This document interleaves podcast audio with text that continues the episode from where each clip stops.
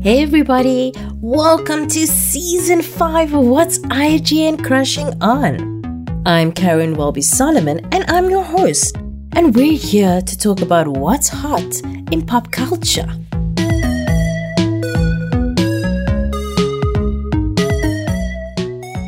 Today's episode is brought to you by Syntech. Syntech is a technology company that sources and distributes industry leading products and brands from around the world.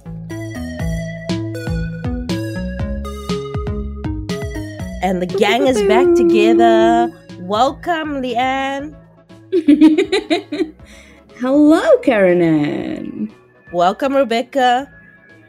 Greetings. Is that a flight behind it's, you? It's an That's- airplane. Do you know jet jet setting out in the world? What's type of airplane? Yeah, is it sound design or did you I'm actually just, I just, just, land? I Did you just literally, come it's back? me arriving for the podcast. Look the at podcast. that. Look at how I made it happen. Lekker. nice. Yeah. Welcome, welcome. I love it. I love you cop- arrive like in your gown. Like Okay, don't you tell are- the people I'm in are my ready gown. Cup of tea in hand. Uh, so so we've been away for for about two months i want to say around about two months a lot has happened in that time. I'm a lot tanner um that's the most important thing that has happened in that time. After that so we have an exciting new podcast that's also coming out soon. We partnered with south africa's number one entertainment website channel 24 um, to create something special. And we can't reveal too much but you know keep a watch to their like social media pages facebook twitter instagram for more when that eventually drops. And of course we will let you know too because you know we're all up in the business. But we just wanted to mm-hmm. let you guys we wanted you guys to be the first to know because if you listen to this you probably are a, a regular crushing on listener. But other than that i mean I, you know the times i really missed the podcast was when there was big news happening and i couldn't really discuss it with anybody um, other than my like five twitter followers so one of the Mm. greatest things that happened during the summer holidays and leo season and all of those things is that Benifer officially tied the knot. I mean, we um we've been rooting for them on this podcast, and they finally put a ring on it for realsies. It's the second time Realsies. married for Ben. His first wife was, of course, Jennifer Garner, and then it's a fourth marriage for J Lo, but it's the first married to her true love. So you know that's how we count it. I believed in love until I woke up yesterday and found out about Oh. Kim and Pete. Oh God. What happened there? they broke up. Kim and Pete. Karen, don't make your face like that, please. As in No like the funny guy. Like Pete, Funny that funny dude with the face. Pete Davidson. Guy with the Did- okay, face. firstly, Ah. Bex, you did know they were dating, right? Yeah, I thought it was like play play. I thought it was just because he was funny and then it was just for like media thought it was. purposes. Okay. fair. Okay, yeah, no. Okay, I didn't think I didn't think they were going to get married, but I didn't think it would be over Lies. so you thought they were soon. gonna. You thought they were gonna get married. It would have been nice, Leanne, maybe. Although she has like four kids and a lot of like baggage and stuff, like it's a lot, and he's Pete. So like it, it yeah. But I mean, Mm. it's just I I really liked. Okay, so what I what happened while while we were on break is I finally gave in because and started watching the Kardashians on on Disney Plus. Um, my husband came home one day and I was like, "I'm so sorry, it finally happened." And he heard the Kardashian voices, and then he threatened to leave. It was like a whole drama. Anyway, um, because I had never actually watched an episode, I used to just like figure out everything via tabloid news. And it was actually so interesting because obviously in the new season or in the first season on Hulu, they cover the the start of the relationship and just how light and airy Kim is when she's with him. Like just she's like such a different person because she's so relaxed and she's just her authentic self and it's not like this pressure to be something or someone. And so I just I really Mm. liked that for her. I think like I Mm. just really enjoyed that narrative. Um, so I am a little bit sad that they're that they're having to call it quits. I mean, their lives are crazy. I don't know that it would have lasted much longer, but like, yeah. I'm glad Mhm. she got this time. I mean, she did admit on on on the season that it was, you know, she was DTF. so, Yeah. But I mean, I think I think what what she said was that she started out like that, but Mm. but because she you know she didn't intend for it to be a relationship, and then they just got along so well that it became a relationship.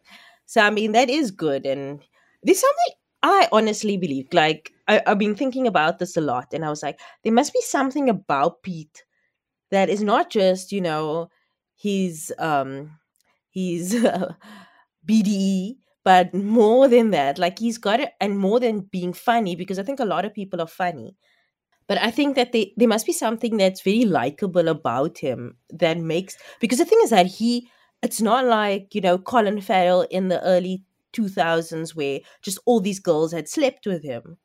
It's more Mm. like these women are having relationships with him. yeah, it was. so there I must be a reason why. Was it? Um, it was a model lady.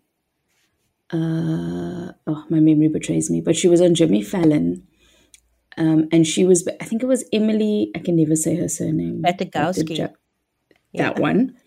Um, she was on Fallon and she was saying because she had to do a shoot with Pete, and she was like, he's actually just genuinely a nice guy. Like everyone wants to know what the secret is. The secret is he is just the sweet, authentic, down to earth person. And I was just like, yeah, that makes sense. Like it because, like you said, people might start chasing the BDE, but it definitely turns into something deeper. Because yeah, Yeah, and a Mm. nice guy like that is probably difficult to find in a place like Hollywood. Um, you know, they're few and far between. I'm assuming. exactly. Yeah, and he's like, you know, he's he's obviously he's a very open person. Everybody knows like how his father died, and he's Mm. been like, you know, he has he's like, and and d- during his stand up, he talks openly about his mental health problems, his addiction problems, and all of those things. So he's first he's very open, and secondly, you know, he like he lived with his mother for like like well, his mother lived with him, and he always make Mm. Yeah. jokes about it. But like, it's no secret also how close he is to his mother and his sister. I mean, his mother used to be on used to come and do skits on SNL with him, and like, Mm. um, so it's like you see how he treats his family, and you know, it's just like he seems like the type of person that you know could be a very nice guy. I'm not gonna lie, when he was when he and Ariana were together, I was like, what is this girl doing? Like, why why are you with him? But you know, These girls Um, be now I- settling, now- as you put it that Yeah. one time. yeah, these girls be settling. I'm not, but um, but now you know, shame. Um, I I understand the Pete thing. Leanne always gets us to talk about Pete such a lot. Like, No, man, it's Mm, I wonder weird. what it It's the psychology of it. It's just like it's fascinating. yeah, the psychology. Here for this BDE. and then, you know, in some other news, we were chatting about this a bit offline, but you guys know I'm a big Bridgerton fan. I mean, we had an entire episode of the podcast just dedicated to Bridgerton. For Um, sure. but uh, Netflix is actually suing the creators of the unofficial Bridgerton musical. Hectic. So, so do you guys know about the unofficial, unofficial Bridgerton musical? Mm-mm. I I saw, but I saw the news. Um, but Mm. now I want to see the musical before Not actually seeing really. Bridgerton. Because I, yeah, but yeah, you go. So, this is my time to shine. Um, Yes. So, after season one of Bridgerton, so two theater performers, I'm not quite sure if they're both performers or if the one is like a composer or something like that. But Mhm. um, so I think, and they work on Broadway. And the one was just like made a TikTok. She's like, imagine Bridgerton was a musical. And then she just started making up a song from like some of the dialogue Mm. and then people started like um stitching it so they also started like making their versions of it and adding to it and then so the original i want to let's the names are Barlow and Bear, but i want to see if um I don't know which one which one started singing and which one didn't. And then the other one joined. Barlow or slash Bear Mm. joined is a friend, like as a friend came out and she started writing more music and the two of them started creating more songs. And in the end they created an entire album based on season one of Bridgerton. and initially Netflix was quite supportive. They were like, because obviously, you know, any kind of That's amazing. fan made production adds more exposure to what they've created. So they Mm. shared it, and it was it was it went viral. Everyone was talking about it. Everyone was listening to it, like within the Bridgerton community. It just it sort of like became like kind of like canon. Like you know, you watch Mm. Bridgerton, you listen to the Bridgerton soundtrack, which is just mostly like you know, like score, like you know, orchestral scores of like popular songs, and then you listen to the Bridgerton musical, which is original music, Mm. and um, and yeah, it did really well, and they sold like you know, the album is on Spotify and Apple Music, and it obviously did well, and then they won in February. They won a Grammy for like a soundtrack, of, like from film or TV. Um, the actual Bridgerton soundtrack was also nominated Oh. and the Oof. unofficial Bridgerton soundtrack won. Like Oh, wow. that's that's how how but it was like so amazing because it was like, you know, That's was the fan awkward. and, and like um Bridgerton like like I mean Netflix was still like kind of okay with it. But what kind of changed things was that Barlow and Bear started doing these concerts um called Uh, unofficial Bridgerton musical album live in concert. And they they had one at the Kennedy Center in America mm. and they were going to tour to I think like the UK and stuff like that. And the thing is that now what's happening is that they're making money based on on intellectual property that is owned by Julia Quinn and Netflix, and Hmm. without the approval, because I mean it even Yeah. says unofficial. So I mean, I mean I'm not a lawyer, so I Mm, can't that makes sense. exactly argue as to you know what is right and what's not. I mean, Yeah. Netflix obviously made a decision in suing them because now it looks a bit like sour grapes and Mm. um looks like a situation but but like um but yeah so it's so so we i don't exactly know who's right and who's not because as i said i'm not a, a lawyer but they see the musical um the live in concert thing as a sort of like a threat to their to their own live event the queen's ball a bridgerton experience uh, which they had around the world. Then so um so yeah so it's that. And like i also like you know maybe if they called it the Bridgerton um musical because i mean i don't think i mean they can change the names in the songs but the the the songs that they wrote the music and the Mm. lyrics are, are relatively original Yeah. so in my opinion if they if they did if they took like bridgerton out everyone would still know Mm. but you know just you know toured with their music i'm sure that would be fine and not like and take the characters names out of the song but i mean we have characters names in songs that are not officially from like I'm, i people have spoken about like characters from movies and tv and songs that are not officially like you know connected to that movie tv or you know that sort of thing so Mm. I think that for them, like, I mean, you know, Netflix is obviously the, the kids with the money. So if you know, if they, if if it ends up being a problem for them, they can still tour with the music under a different name or whatever. Because Yeah. quite frankly, Netflix does not own those that music. It does not own their lyrics. Yeah, It just sure. the name difficult. It's quite Yeah. a difficult thing because I my question would be like, how is this? How much different is this from something like fan fiction? Apart from the fact that they're earning, they're making money from it. Yeah. So that is the only Mm. thing. So they didn't have a problem with it before. I mean, even the, they didn't even have a problem with their Spotify album. I mean, Spotify, Uh, but their album. But what they had a problem was was these concerts that they were holding that was making them was making money. So you know the thing about fan fiction is that you know if, if fanfic if you were make if you wrote a book based on um Harry Potter with the characters' names that are Harry and Hermione and Ginny, yes. and it's not and it's not okayed by the people, that is copyright infringement, and you can be sued. If you wrote Mm. that same book and you made the, the characters name Shmari and Lamoni Mm. and you know that sort of thing, that Yeah. would be fine because you're not Sure. technically using their cop, you know, their, their the intellectual property.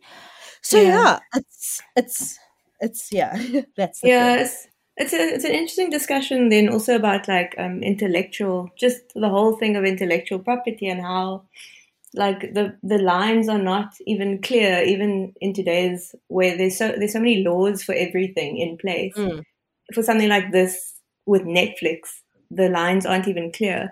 Mm. so they were obviously like talking just talking kind of just talking nonsense on in the middle of their Or, I like think the why would you say Netflix something like that and not expect think- um, backlash I think Netflix was supportive up Uh, until they started making money. And we, we also need to understand that there's different areas of, of Netflix. So the marketing team Ah. of Netflix could be very supportive, but the legal Mm. team is not. Or the events Yeah. team is not. Also, it's it's Yeah. worth mentioning like it's not just Netflix; it's also Shondaland because it's her production company that's losing out. So yes, it's in partnership with Netflix because it's a Netflix original, but it's very much also Shondaland that's kind of Mm. part of the suit. But back to the good times. Today on the show, we were joined by um, Shameez Patel Papathanasiou. I'm still like, and I can say that, that I can say her surname. And but um, so Hey, those of you with a good memory will remember that Shameez was on the show in during season one. And that time, you know, she she maybe mentioned that she's a writer as well on the side, and we spoke a lot about you know usual pop culture things. But since then, it's been two years. Um, since then, she has released her book, The Last Feather, and it has been making such a stir. People have been loving this book. I myself have read it, and I loved it. I mm-hmm. don't, you know, I and and it took me like not long to read, which for me is a sign that it's a good book. But I, I just want to tell you more about the book. So, The Last Feather tells a story of 22 year old Cassia, whose sister is dying and she doesn't know why. Soon after, Cassia wakes up in another realm. Not only does she find her missing best friend Lucas, but he knows how to save her sister.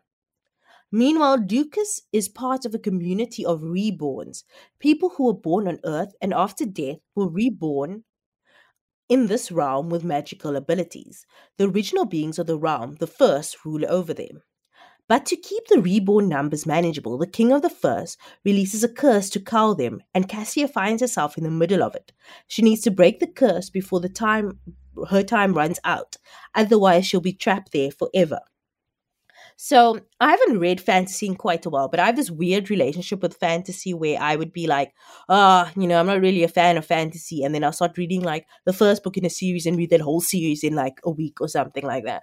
Um, because you get so like sucked into the world, and this is what Shameez does really well. She the world that she creates is so intriguing. So before we started recording, I um I actually had like a list of questions that was just like me asking her, what is this what happens if this goes on and how do you do this? Like just like questions about the world which she just answered.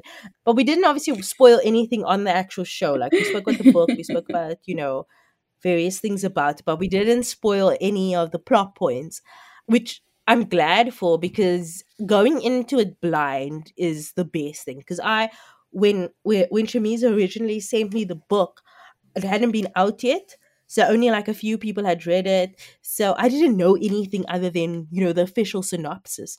So I started reading and I just like got enthralled by this world, by these characters, and I've already got like a crush on a character. And um it was really fun. So I don't want to say anymore. This is my chat with Shameez Patel Papathanasiou. Hi, Shameez. Welcome back to Crushing On. How are you doing? Hi, Karen. I'm well, thank you. How are you? I'm good. It's it's been a it's been a long it's been two years since we last chatted, and yeah, a lot has happened. I actually can't believe that two years have gone by. I feel like the last two years have sort of been stolen from me. Like they don't count. I'm still 28 in my mind.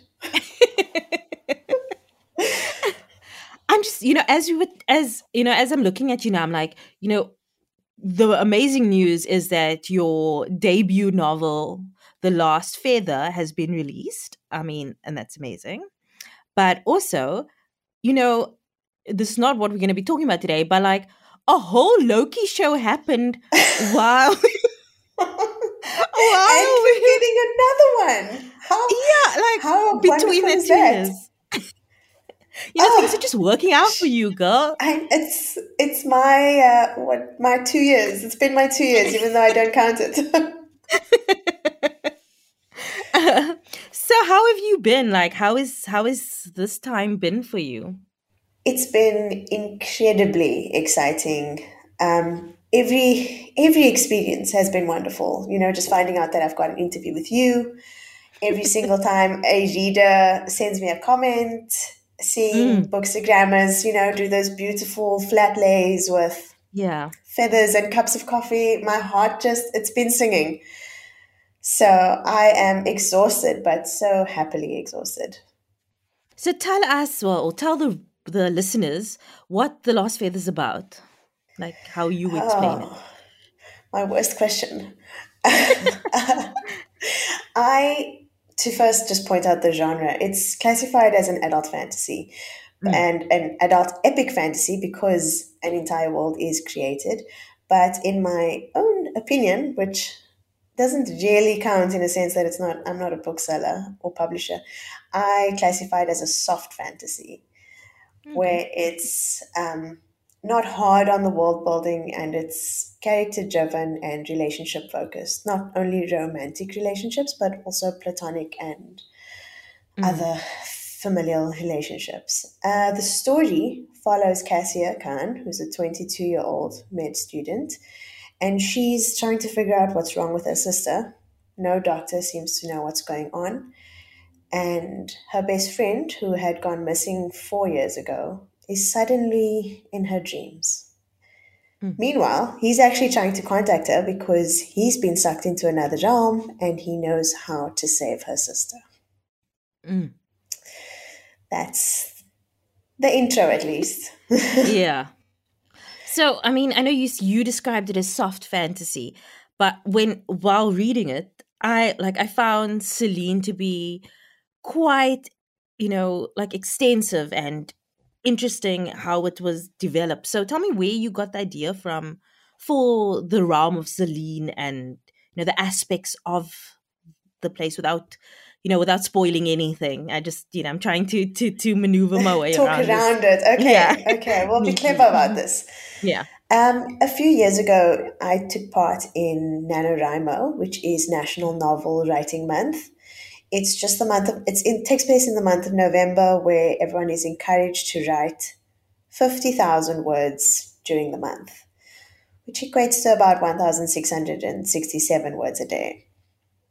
I went in blind. I'd not plotted a single point and And I met up with a few other writers for a little kickoff party, and they handed out these pieces of paper and said we each have to write our pitch, pass it around, and get some feedback on it. And I didn't have a pitch. I didn't figure out what I was going to be writing about yet. And I just made something up on the spot. And because I sort of I felt like I'd committed to this idea of another realm existing I dove in on the 1st of November and started mm. writing about it. And it was complete trash. It was a terrible, terrible story that I'd come up with. But the world was created in that mm. dumpster fire of a first draft, um, which I hadn't forgotten. And after all these years, the Celine realm has been alive in my head with no one in it until Cassie and Lucas, who are two fresh new characters that did not exist in NaNoWriMo, once they'd sort of snuck into my mind, they fit in the world so perfectly with their motives and their goals, and it grew from there. Okay. So, you know, as you were saying, so where did where did Cassia and Lucas come from? The, where did they come from? Oh gosh, I, I this is terrible answer because it doesn't give you anything, but they just sort of came into my head. It's just they just they just arrived, and that is how most of my stories happen. Is Mm. there's generally it starts with two characters, um, whether they're love interests or best friends or sisters. Um, it starts with two characters, and it's generally focused on their relationship with each other. And in Mm. this case, it was Cassie and Lucas. I won't delve into what type of relationship they've got with each other, but they definitely led the way on this one. And uh, like you know, we can we can talk we- we can not talk about the type of relationship, but I mean, it's very obvious that they have a very strong friendship. Like that, Yes. to deny that there's like you can't deny that fact and you know i i was quite intrigued by that because oftentimes when we when we start reading books like regardless of genre it's it's very focused on either one character and the internal relationship with themselves or and then maybe a romantic character but Mhm. cassia was very focused on number one her family and her friends and and i thought that was was such a interesting touch point for a female character. I don't know if I have a question in this or I'm just ranting to you. Just a comment. But, but just a comment. But I you know, I I myself love that about Cassia because there's none of this sort of like, you know, I'm looking for a boyfriend. I mean, I know she's a grown up and she's got real problems, but it's not like I'm looking for a boyfriend or I'm looking to to to be the popular girl or whatever. And nothing wrong with people who are looking for boyfriends Mhm. or looking to be popular girls. But but for Cassie, it's more than that. And and yeah, yeah, I don't know. That's just me spitballing, and not there was no question attached to that. well, I've got I've got comments on it, so so it works. Sure, go ahead. um, I I love Cassia. I know that she Mm. is not um, not a very soft character. She's she's quite stubborn and hard headed. She knows what she needs to do, and she she does it in the way that she believes fully is the right way to do it, even when it Mm. might not be. I wanted to focus on on on all the, the different types of feelings and emotions and situations that somebody exists because you don't only exist for a romantic relationship and Yeah. this is coming from somebody who adores romance i mean you know you put Mm. anything on in front of me give me a book or a movie i will have a couple that i ship within 0.3 seconds Yeah, girl. and I will feel you. ship them to the end and beyond the end and it's through the fanfic. Like I am there for it. But it's it's all the other things that I feel make us sort of three dimensional. It's the family that you grow up with and the friends that you made, and I I felt that they were such a big part of her Mm. that it would only be fair to focus on that. Um, Mm. Not to say there isn't romance, which, like I said, I'm a sucker for it, so has to Mm. happen. Yeah. And I'm glad it does without saying too much. Um, and another thing, that, you know, a lot of things that, you know, were like, that have critic, you know, people that have criticized fantasy and especially adaptations of fantasy is that when, you create new worlds, you, you can create anything. And writers of fantasy and, you know, adaptations of fantasy tend to be very white skewed. And what I enjoyed about The Last Feather is that the world that you create is very diverse and, you know, it makes sense because, I mean, you know, if you arriving in a new realm, you can arrive from anywhere and you can be any type of person, which makes sense. And like, so was that something that came natural for you, that made sense to you when you wrote it? And, you know, it doesn't feel like it was like, oh, I have to have one plus character who looks like this and one plus character that look like that. Felt like, okay, this is how it would be. I, I, I don't know if it's because I'm a person of color or Hmm. if it's because, you know, South Africa is the rainbow nation. Yeah. Um,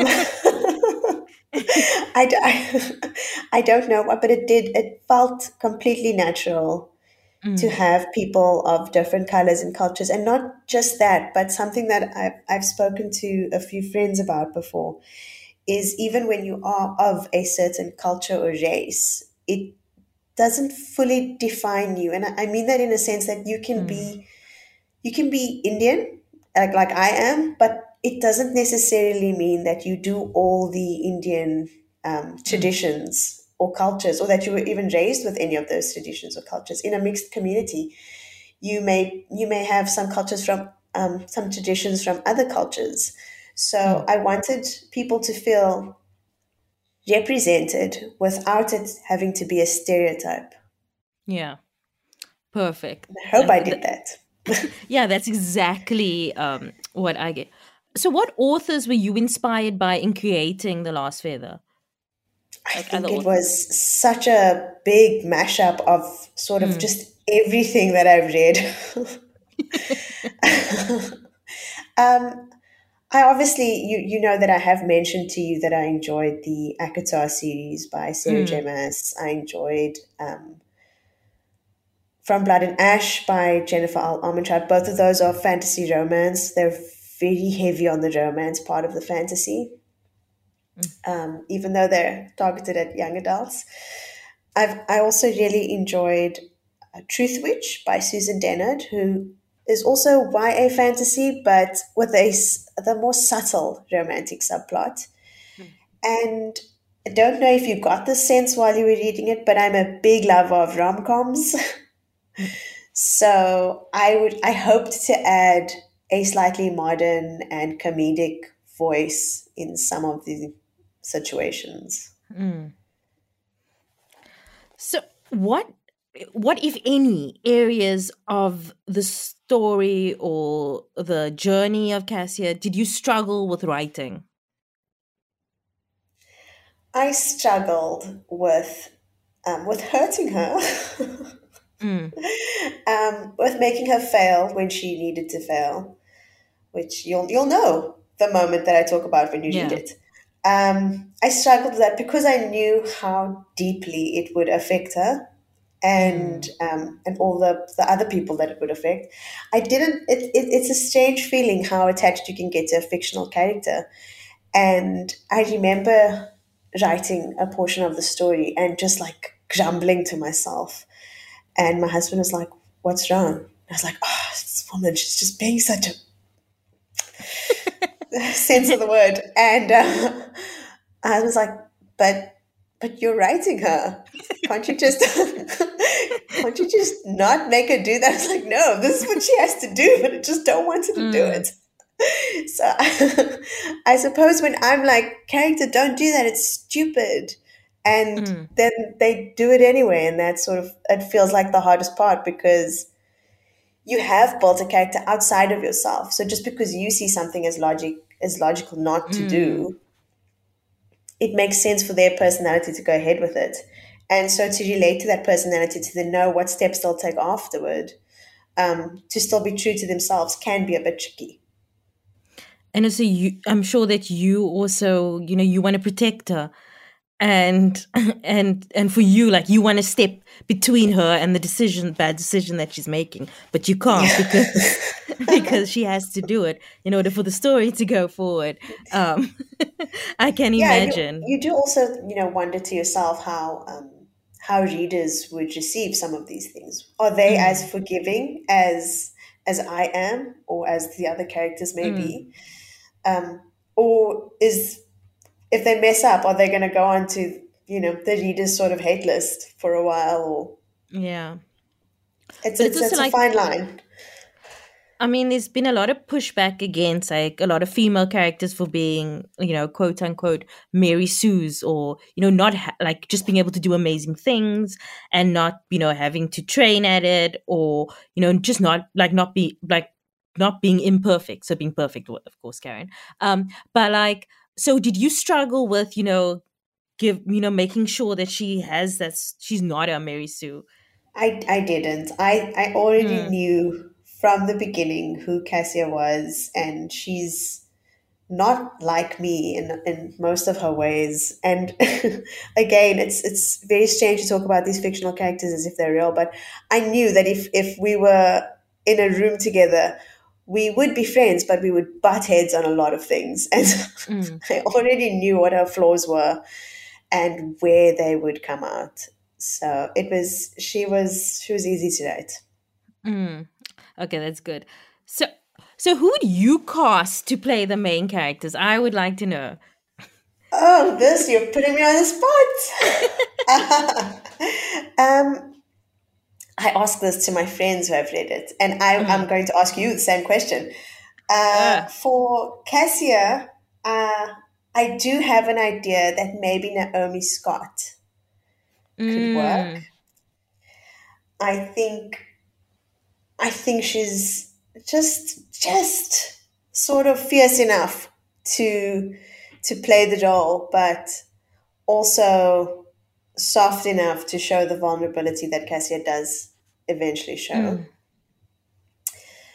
Um, are you are you going to make me cast all of them?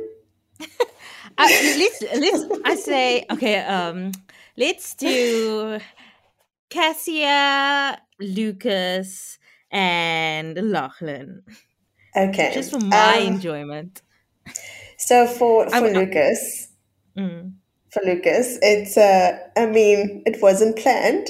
I will say it, but the the obvious choice that has come forward has been Matthew Daddario Oh wow! and Jacob Elordi. Oh wow! Okay, okay. I can- am I on can- I board with it. both. I would. I, mean, I see Netflix. If you're listening, I'm okay with it. If those are your choices. And strangely enough, I don't have anyone for Lachlan in my mind. I have him in my mind, but not an actor that I've seen. I have somebody sent through a suggestion. I forget his name. He's he's in the politician. He I think he, he dies at the beginning. Oh, but okay, yeah. I was gonna. Oh no, I was gonna say something that was a spoiler. But um, um, uh, I know you're talking about the um. He was also name. in Hollywood. Yes. The the politician Hollywood. okay, I'm googling this shit now. Um, actor David Corenswet. Yes, that's the one. Somebody somebody suggested him. I'm not against it. Okay, I'm gonna I'm gonna think about it. I was also thinking. I weirdly also thought of. I don't know if she's serious enough for the role of Cassia, but like, um, the Hun from Never Have I Ever. Like, cause just the way she does her emotional scenes are so good. I, I thought of her, but I, I don't think she's got that intensity. Yeah. Okay. I do think if, if we're if we're just talking of um, sort of popular Indian actresses, I think Simone Ashley could even Mm. work in the role. she's a bit. Isn't she a bit old though? I don't. Like. Oh, but you know, I mean, she plays a teenager in Sex Education. Yeah. Okay. okay we gonna we, we we will also ask the listeners and readers who they think um, i I'd want to think about lachlan more What picture? I mean, everyone wants to think about Lachlan some more. yeah i want to think about lachlan some more and who again who I- who i would who i would put in that role Oh, But, but, um, um, mhm. Lucas's mother, yeah Cate Blanchett. I've got her in my head. I think she'd do it oh okay. amazingly. uh, yeah she does have that kind of vibe. Um let's just go on before i before i go say something and i'm not Spill supposed to say yeah um so if you could have any powers like a first or a reborn what would you have? What would you like Can I choose more than one? yeah sure Okay, teleportation, undoubtedly. Can you imagine with the price of petrol? it would just, oh, it would be amazing. And then if I think of load shedding, maybe the power, power of electricity of somehow, then I'm sorted. then I've got no more problems. and then and then finally um i want to like i don't think we asked you this the first time you were on the show i mean i might be wrong but i i don't remember asking you this but who was your first celebrity crush My very first celebrity crush was Macaulay Culkin in Home Alone. oh wow Um, I was obviously a child. Uh,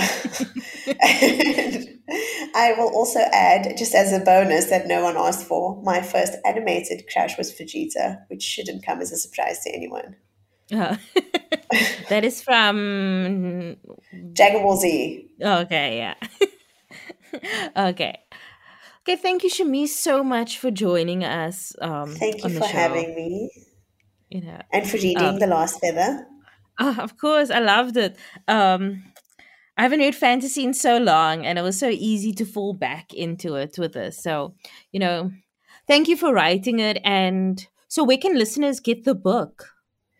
They can get it anywhere, apparently, which is awesome. So for ebooks, you can look at all the usual Google Play Books, mm. Amazon, that sort of thing. And online retailers, Loot, Takealot, and in store as well. Exclusive, most exclusive books have copies, bargain books, Wordsworth, of course. Mm. And I mean, if they want to come to the launch, they're more than welcome to catch me at Wordsworth in Willowbridge on the 26th of August, where there will be some copies available. Thank you so much, Shamiz. Thank Um, you. We'll chat to you again. Bye. Awesome.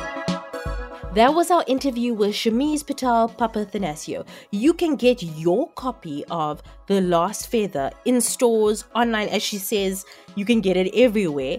But also you can attend her the launch of her book on the 26th of August at Wordsworth Willowbridge. I will be there, Leanne will be there. We will, you know, it's gonna be a fun time. You can get a signed copy of her book.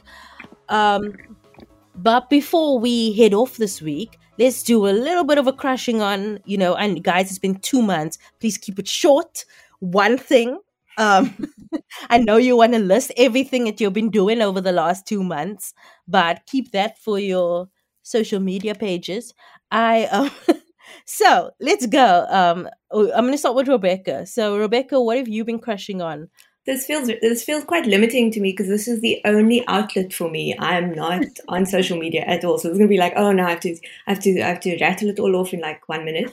Um, but I've been crushing on um, Hans Zimmer, the composer, not because Yeah. he's he's a good looker, because I'm sure someone could find him attractive. Um, but I I've been watching videos of how he's gone about composing the score for Dune. Mm. And I, as much as I don't want to like the music of an older white man, I just couldn't help it. Uh, he put a lot of effort into that, um, and it's now he's inspired me to actually watch. Huh? He puts his whole Hans Zusi in the in that score. what? I feel like you've taken me on a tangent here. Should I even Sorry, what that means? Okay, I'm gonna No. Google it later and then get in touch with what's going on. I in the just world. made that word up. Okay, got you, got you, got you. Yes, older white man. Um, yeah, just how how much thought um, and consideration he put into the score has made me want to actually watch Dune now. Mm. Um, so I yeah, I've been crushing on that, and yeah, I can I guess I'll share the rest of it on social on Duolingo or something. I'll keep the rest of it to myself. No, you can send us all telegrams. Duolingo. Oh. I can what? I can It's what? okay, Rebecca. You can WhatsApp she me said on the WhatsApp. side. I said telegram. I like yeah, here, yeah, here. you can WhatsApp me. I have me a on the message from. Rebecca. Yeah, Hello, Telegram. Stop. This is what I like. Stop. you guys. Uh, okay, Leanne, what have you been crushing on? So I've actually been crushing on Bullet Train. Mm. I think ever since I saw it last week Thursday, it's all I've been talking about. People must be sick of me a little bit. And I swear it's not just because we are doing like we did the the, the tickets for the screening giveaway. It's actually just because I was so pleasantly surprised by the film. Like it's funny, it's got great action, it's it's like a study in Schadenfreude because I'm generally not one for gruesome things. Like I avoid gratuitous violence, and they are they are scenes that are quite like gross, but amazing. Um, and just the cast is insane. It's got Brad Pitt, Joey King, Aaron Tyler John, Alan, blah blah blah, Aaron Taylor Johnson, Brian Tyree Henry, Sandra Bullock, Zazie Beetz, and Bad Bunny, but they are also insane cameos. Like at some point, you're just like, who else is in this? Oh no! Don't tell me. I don't. I want to. I want to see that myself. No, that's I'm not going to tell you. I'm just like they are. They are amazing cameos. I love Um, cameos. And basically it's it's like the thing where so obviously Brad Pitt is an assassin, he gets on a train, there are a bunch of other assassins, but the way they do the storytelling, it's very fast paced, it's very witty. It reminded me a lot of like like Snatch. It had almost like that sort of feel to Mm. it. Like there's a lot of moving parts, there's a lot of like stuff going on, but it all ties together wonderfully and like yeah, no, really, really good. Um so if you entered or if you didn't enter because you couldn't make the screening and you didn't win, don't worry. We have another amazing giveaway thanks to Sony. Um, we're going to be giving away three exclusive Bullet Train movie hampers, which includes a bucket hat because Brad Pitt wears one in the film, a Bullet Train T-shirt, and a laptop backpack valued at over a thousand rand each. So please check out our social media for more details and how to enter. We've got three of those coming your way. I'm not allowed. We're not allowed to enter. No. we? I know. I literally every time I get the emails and I'm like, look at the prizes. I'm like, oh, I need a new I- backpack. Oh, I need a new bucket hat. I need a new water bottle. I don't- yeah, man.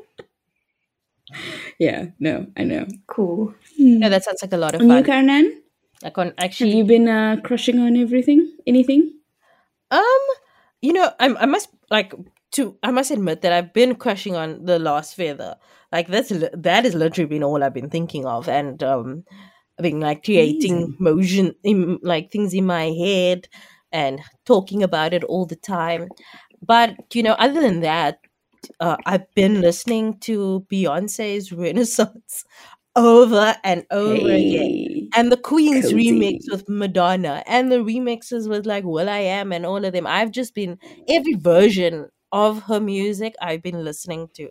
And I, you know, I'm obviously not as I love Beyonce with my whole entire heart, and I'm not like as I'm not like BeyHive, like because I'm not. I, I don't think I'm that kind of stan over anyone, but um, but what except for Jane Austen, of course. But like, but the thing about Beyonce is that uh, her music always, I always feel like it takes me on a journey. Like I've, like I've, I'm Mm. always like transported, and that's I'm like. I, obviously, Destiny's Child. I love Destiny's Child. I still love Destiny's Child. B'Day was one of like one of my first CDs I bought with my own money, and Four is a CD that I like. All of her albums, even the ones that people don't like, I genuinely like as well. So this, what I enjoyed about this album was that, I mean, I'm sure many people have said this already, but like the songs flow into each other. And if you know me, you know I always like a good story, and I like albums that tell stories. So one thing I miss with like the Spotify and the digital music age is that because people, you know, cut and paste songs for for um for like playlists or because people tend to listen to music on shuffle, like the journey of an Mm. album isn't really enjoyed. And one amazing thing that Adele did when her latest album came out is that she she made Yes. Spotify remove this shuffle option so that you listen to the album like through, which was order, yeah. amazing. And you know, back in the day when oh not back they still do it now, but I mean when people only listen to music on like LPs, you would have to play the entire record. And Mm. you know, the record was a journey. And like Renaissance truly felt like that for me. And I felt that during Lemonade as well. Um Mm. and Lemonade is probably my favorite Beyonce album, but this one it was just oh it was it's just so much fun. It's such it's you know it's like it's a party album. It's good. It it made me feel happy and yeah, it's just you know I'm I'm naming like the most popular thing in the world right now. But for me, you know, The Last Feather and Renaissance, that's that that's just been all I've been doing lately to say my TV hasn't been on in a while. Just been listening to music and listening to Renaissance while reading The Last Feather. You know, like doing both of those at the same time. But yeah, that's that's my story. So thank you guys so much for joining us on the first episode of season five. Um, we have a lot more fun things coming at you this season. So, yeah, thank you for tuning in. Today's episode is brought to you by Syntech. Syntech is a technology company that sources and distributes industry leading products and brands from around the world. Me, you can find at Karen Walby on Instagram, at Karen Walbys with an S on Twitter, and sign up for my newsletter, Wildest Dreams, at wildestdreams.substack.com. The podcast can be found at Crushing on Pod on Twitter, Instagram, Facebook, and TikTok. You can find us at What's IGN Crushing On on YouTube, and you can find more information about this and all our other episodes on our website, crushingonpodcast.com. Send any feedback to mail at crushingonpodcast.com, and you can send us voice notes at plus two seven seven eight three six two two five six six. Join our Facebook group, Crushing on Club, where we chat about the show, celebrity news, recommendations, the whole shebang. The show is produced by me, Karen, as well as Rebecca Barches and Leanne Phillipson. The show is edited by Rebecca Barches. Our logo was designed by Nathifa Maruf, and the show was created in partnership with IGN Africa. If you like the show, tell everyone that you can, any way that you can. Keep up to date with episodes by subscribing to the show on Spotify, Apple Podcasts, or wherever you get your podcasts. Please rate and review the episodes on Apple Podcasts as it helps others to find the show. We'll be back next week with another in depth conversation with a pop culture lover. See you then.